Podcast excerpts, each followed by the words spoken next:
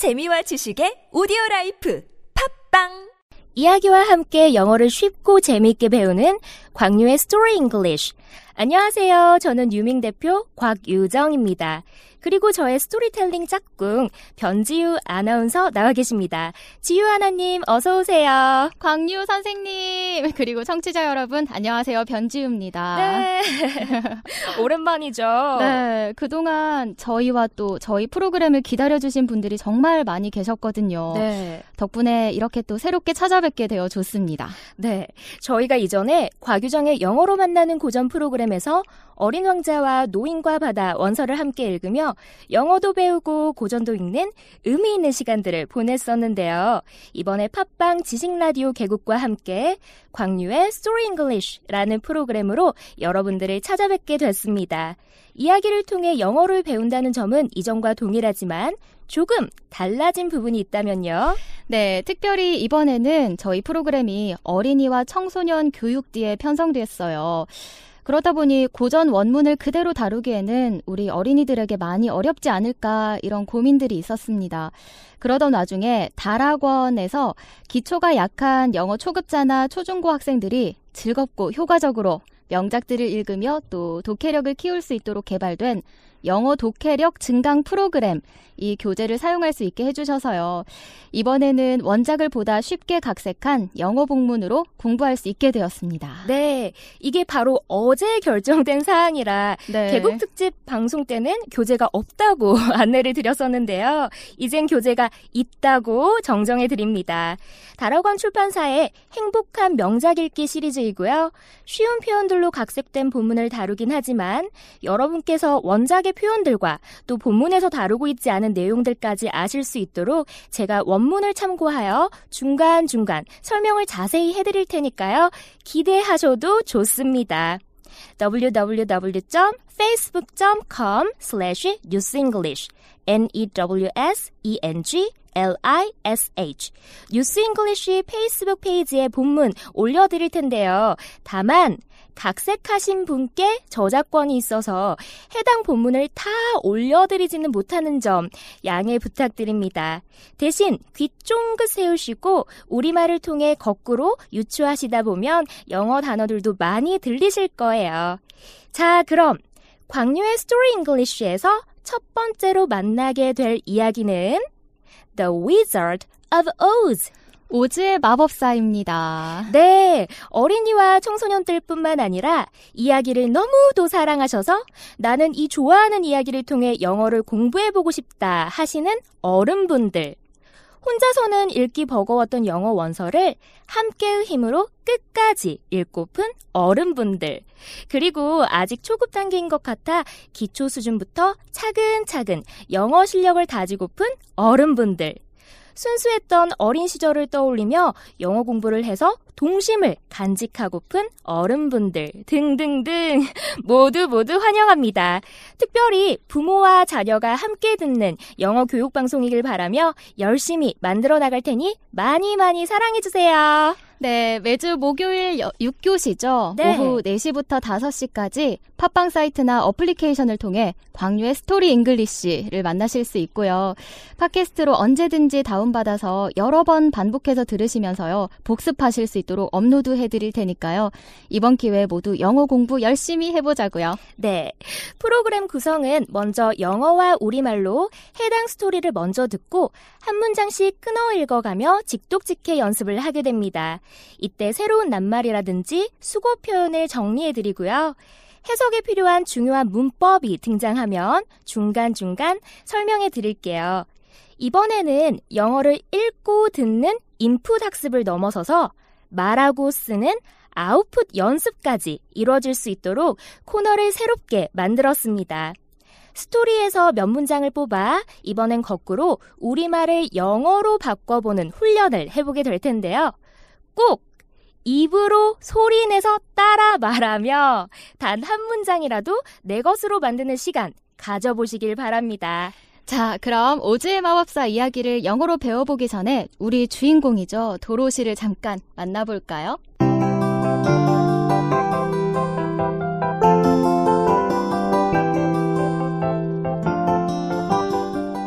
Hello, I'm Dorothy. 안녕하세요. 전 도로시예요. I'm just a young girl who lives in Kansas. 전 캔자스에 사는 그냥 꼬마 여자아이랍니다. Live with my Aunt Em and Uncle Henry.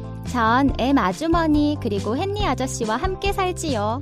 I don't have many friends except for Toto, my dog. 내 강아지 토토 빼고는 친구가 많지 않아요. One day, Aunt Em and Uncle Henry's house got picked up in a storm with me and Toto in it. 어느 날 저와 토토가 집 안에 있는데 엠 아주머니와 헨리 아저씨의 집이 폭풍에 휩쓸려 들어 올려졌어요. When the house came down, we weren't in Kansas anymore. 집이 땅에 내려왔을 때는 우린 더 이상 캔자스에 있는 게 아니더라고요.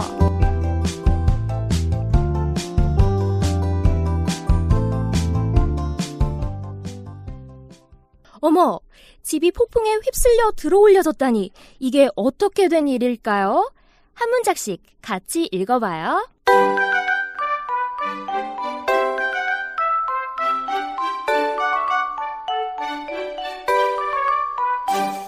This is the story of Dorothy. 이것은 도로시의 이야기다. Her mother and father died 그녀의 어머니와 아버지는 돌아가셨다. when she was very young, 그녀가 아주 어렸을 때. and she went to live 그리고 그녀는 살러 갔다.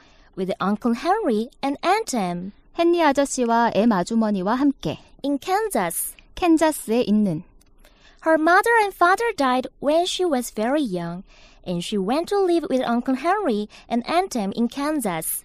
어머니와 아버지는 그녀가 아주 어렸을 때 돌아가셔서 그녀는 캔자스에 있는 헨리 아저씨와 엠 아주머니와 함께 살러 갔다. Kansas was often very windy. 캔자스는 종종 바람이 아주 거세게 불었다. When the big winds blew, 강한 바람이 불 때 the family always went into a hole. H-O-L-E. hole. hole, 구덩이나 구멍, 굴을 말합니다. 가족은 항상 굴로 들어갔다. under the floor. 바닥 밑에 있는 When the big winds blew, the family always went into a hole under the floor. 강한 바람이 불 때 가족은 항상 바닥 밑에 있는 굴로 들어갔다. One day, 어느 날 Uncle Henry stood at the door 헨리 아저씨가 문간에 섰다. and looked out at the gray sky. 그리고 잿빛 하늘을 내다보았다. One day, Uncle Henry stood at the door and looked out at the gray sky.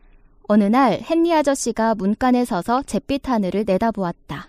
There's a big wind coming, Em. 강한 바람이 오고 있어, 엠. He said to his wife, 그가 아내에게 말했다. I'm going to look after animals. 여기서 look after, look after은 돌보다, 뭐뭐를 돌보다라는 뜻의 수거 표현인데요. look after the animals 라고 나와 있으니 동물들을 돌보다 라는 뜻이 되겠죠? I'm going to look after the animals. 난 동물들을 보살피러 갈게. Take Dorothy into the hole quickly. Take somebody.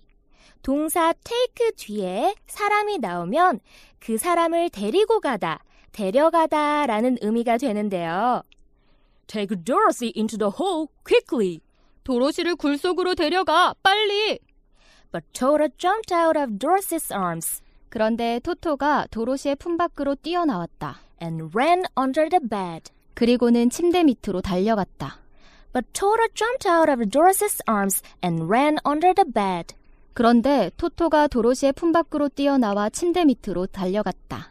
Toto was her little black dog. 토토는 그녀의 자그마한 검은 개였다.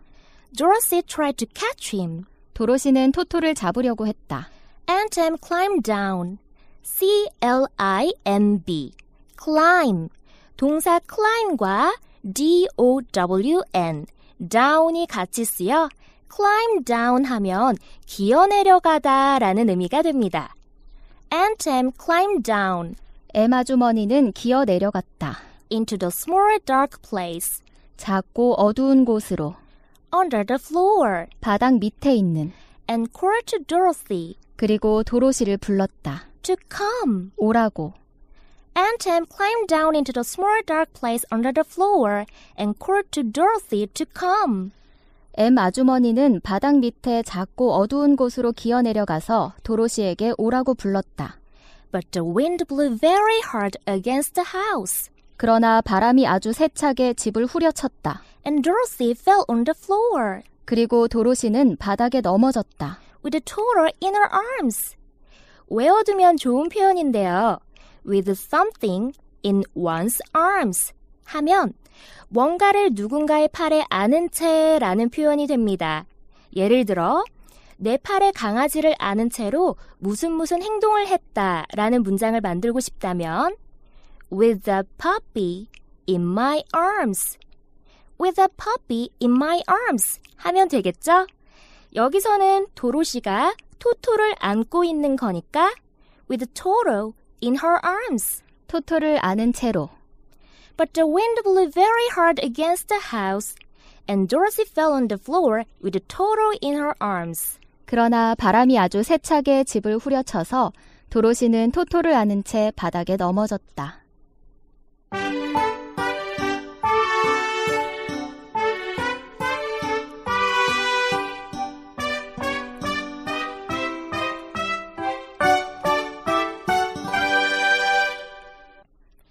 작품의 배경이 되고 있는 캔자스. 미국 중앙부에 위치한 이 캔자스 주는 실제로도 강렬한 회오리 바람인 토네이도가 자주 발생한다고 하는데요. 토네이도는 차고 건조한 공기와 따뜻하고 습한 공기가 충돌하는 곳에서 만들어집니다. 네, 북쪽에서 불어오는 바람과 또 남쪽에서 불어오는 바람이 도로시의 집에서 딱 만나면서 회오리 바람의 중심이 되었고요. 보통 이 회오리 바람의 한가운데는 잠잠하기 마련이지만 사방에서 불어오는 바람이 워낙 거센 탓에 도로시의 집은 점점 하늘 높이 떠올랐던 거죠. 만약 토네이도 경보가 울린다면 즉시 가까운 지하 대피소로 피해야 하는데요. 그래서 Anthem climbed down. M 아주머니가 기어 내려가 into the small dark hole under the floor. 바닥 아래 지하에 있는 작은 굴로 들어간 것은 아주 바람직한 행동이라 할 수 있겠죠. 그런데 집에 지하실이나 주변에 지하 대피소가 없는 상황에서 토네이도가 불어 닥칠 수도 있는 거잖아요. 그럴 땐 어떻게 해야 할까요? 그럴 땐요, 집 중앙에 소파 같은 무거운 가구를 방패 삼아서 숨어야 한다고 합니다. 욕조에 웅크리고 매트리스나 담요 같은 것들을 덮어서 피하는 것도 좋은 방법이라고 하고요. 또 주변에 피할 곳이 마땅치 않은 야외에 있는 경우라면 토네이도가 진행하는 방향에 직각으로 달아나야 한다고 하는데요. 이 시간이 부족하다면 움푹 패인 지형에 납작 엎드려서 팔로 머리를 감싸는 것이 좋다고 합니다. 네. 그런데 도로시의 집에는 지하실이 따로 있었던 걸까요? 원작에 보면 도로시의 집은 벽과 마루와 지붕으로 된 방 하나가 전부였을 만큼 아담한 크기였는데요. 지금부터 한번 머릿속으로 상상을 해보세요.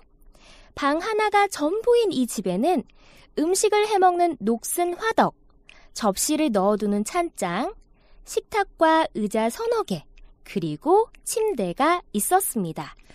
헨리 아저씨와 엠 아주머니는 구석에 놓인 큰 침대를 사용하셨고요.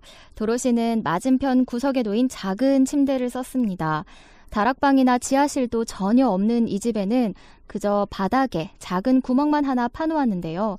무슨 건물이든 부숴버리는 무시무시한 이 회오리 바람이 몰아칠 때 숨을 수 있도록 만든 대피소였어요.